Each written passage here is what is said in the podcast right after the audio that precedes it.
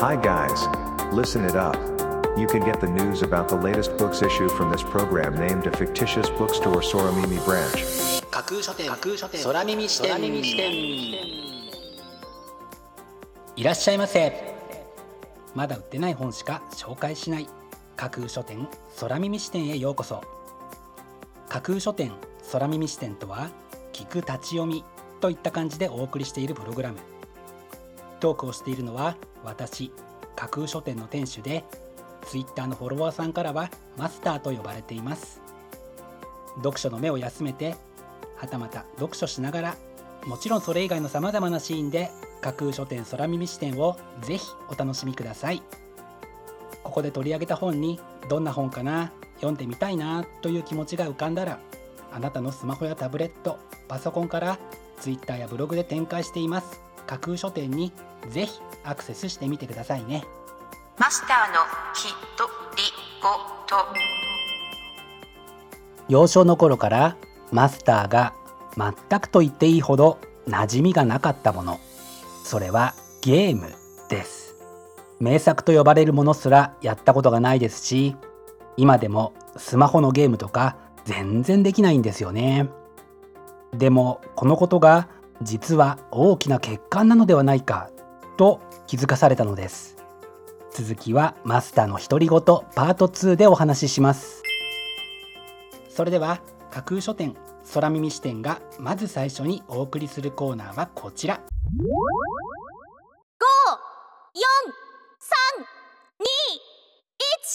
架空書店アクセスランキングワイド版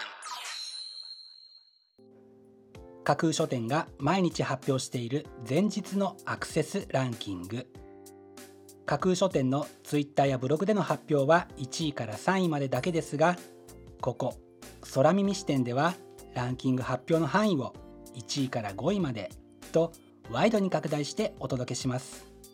それでは早速参りましょう。Ranking number 5フランス伝統料理と地方菓子の辞典全地方の食文化や歴史食材ワインチーズの知識から料理菓子の作り方まで俯瞰して理解できる。大森由紀子。フランスの各地方における伝統料理と郷土菓子の特徴や作り方。さらにその背景となる歴史食文化食材ワインやチーズの知識などを一冊にまとめた。今までにはなかった。作ることができる実用性と見ても読んでも参考になる資料性の高い決定的な書籍というのが本書の紹介文です。フランス全地方を21地方に分けおのおの料理2品菓子2品ほどのレシピとその歴史や周辺知識地方の食生活や食文化などの知識などを紹介しています。まさにお腹も頭もトリコロールにしてくれるような一冊です。Ranking number 4暗がり来産明かりと電気の歴史と地球温暖化。前田圭一。火の利用を覚えた人類は明かりにプラス。暗がりにマイナスの価値を与えた。地球温暖化が生じた今日明かりを落とし暗がりを見直そう。というのが本書の帯に書かれたコピーです経済成長は便利で快適な暮らしを実現したその一方で地球温暖化という巨大な課題をもたらしました。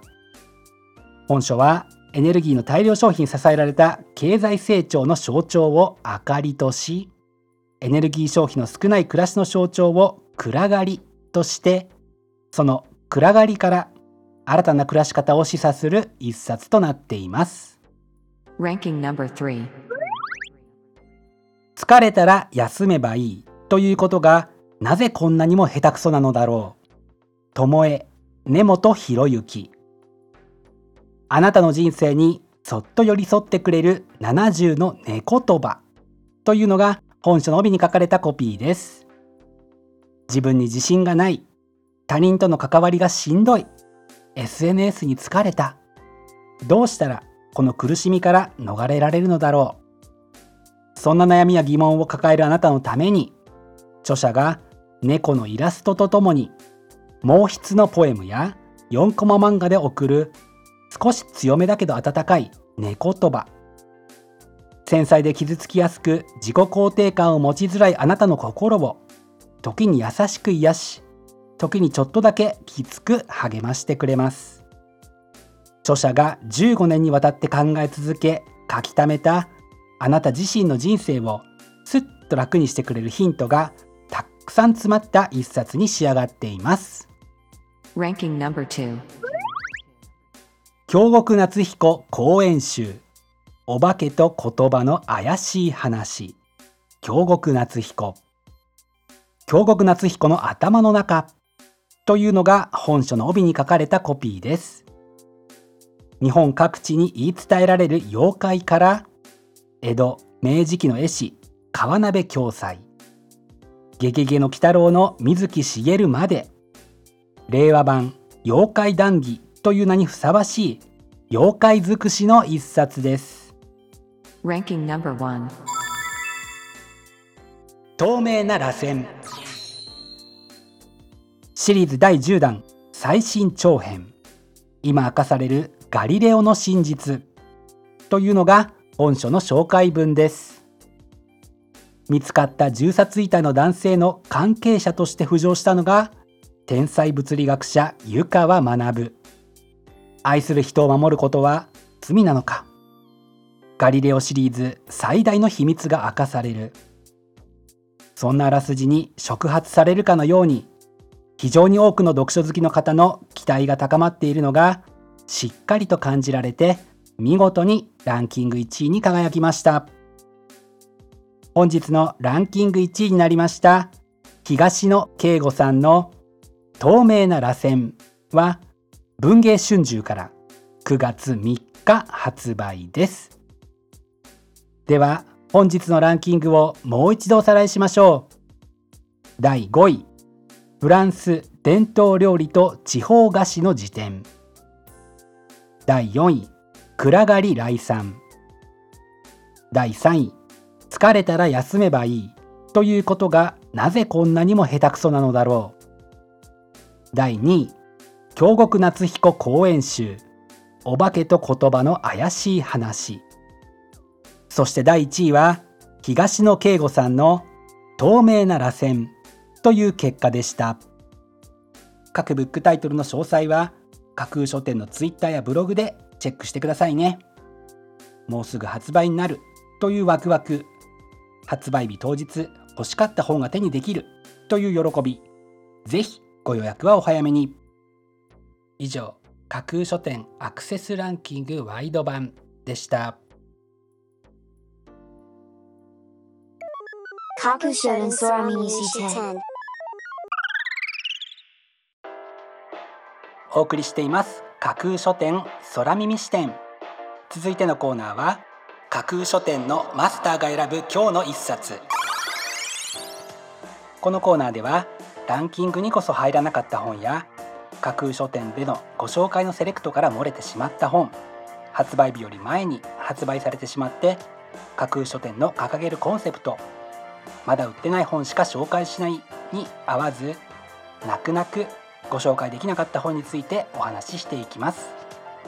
本日架空書店のマスターが選んだ本はこちら。ボールと日本人。する見る作る。ボールゲーム大国日本。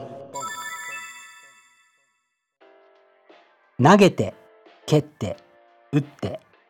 ボールゲームに魅せられ続けた日本人の歴史を紐解く。ボールと日本人の営みを古代から現代まで時代を貫いて考察する本邦初の試みというのが本書の紹介文です。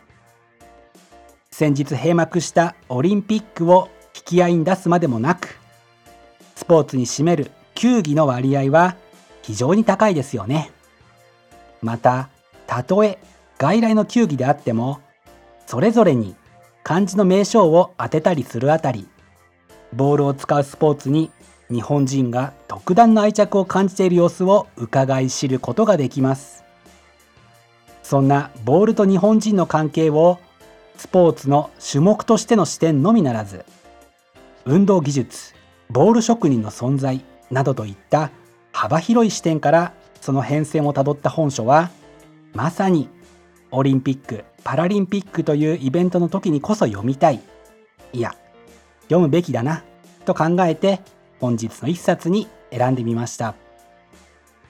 本日のマスターが選ぶ一冊でご紹介しました谷釜博則さんの「ボールと日本人する見る作るボールゲーム大国日本」は紅葉書房から本日8月10日発売です。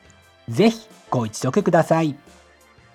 以上架空書店のマスターが選ぶ今日の一冊でした。架空書店空耳視点。お送りしています。架空書店空耳視点。最後を飾るコーナーは空耳視点限定で告知します。明日の架空書店のセレクトテーマ。明日架空書店でご紹介するブックタイトルのセレクトテーマは広がる視野異なる視点。自分の人生を豊かにする秘訣の一つに自分の興味関心のあることの周辺に視野を広げるまた異なる視点から見てみるという方法があるかと思います。自分が興味関心があることなら夢中になって探求し思わず時が経つのを忘れてしまうこともありますもんね。明日は広がる視野異なる視点をテーマにあなたが興味関心のあることの周辺に至るところまで視野を広げたりあなたに今までとは異なる視点をもたらせたりしてくれる。そんな広がる視野異なる視点を得られるブックタイトルをセレクトしてご紹介する予定です。魅力的なブックタイトル素敵な書影は架空書店のツイッターやブログでご紹介しますのでぜひそちらでチェックしてみてくださいね。明日も皆様の架空書店のご来店を心からお待ちしています。以上架空書店空耳視点だけでお先にこっそりと教える明日の架空書店のセレクトテーマでした。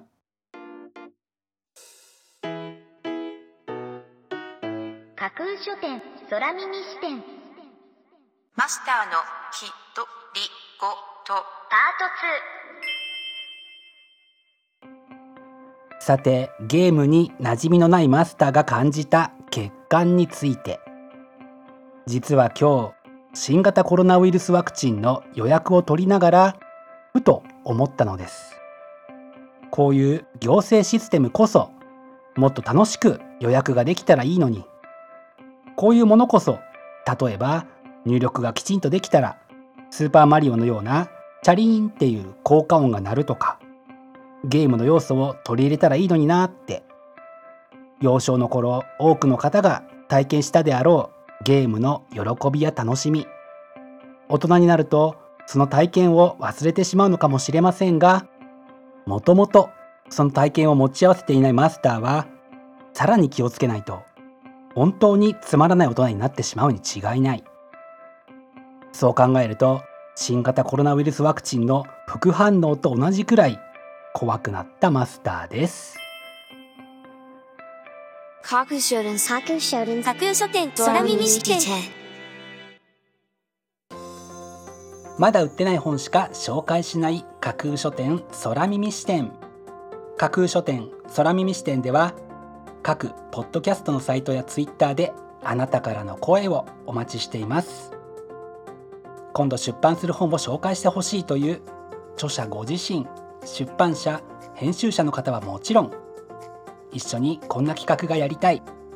なんならこの架空書店空耳視点に出演したいというのも大歓迎です。ぜひよろしくお願いします。架空書店空耳視点最後まで聞いていただいてありがとうございます。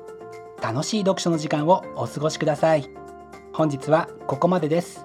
またお耳にかかります。ごきげんよう。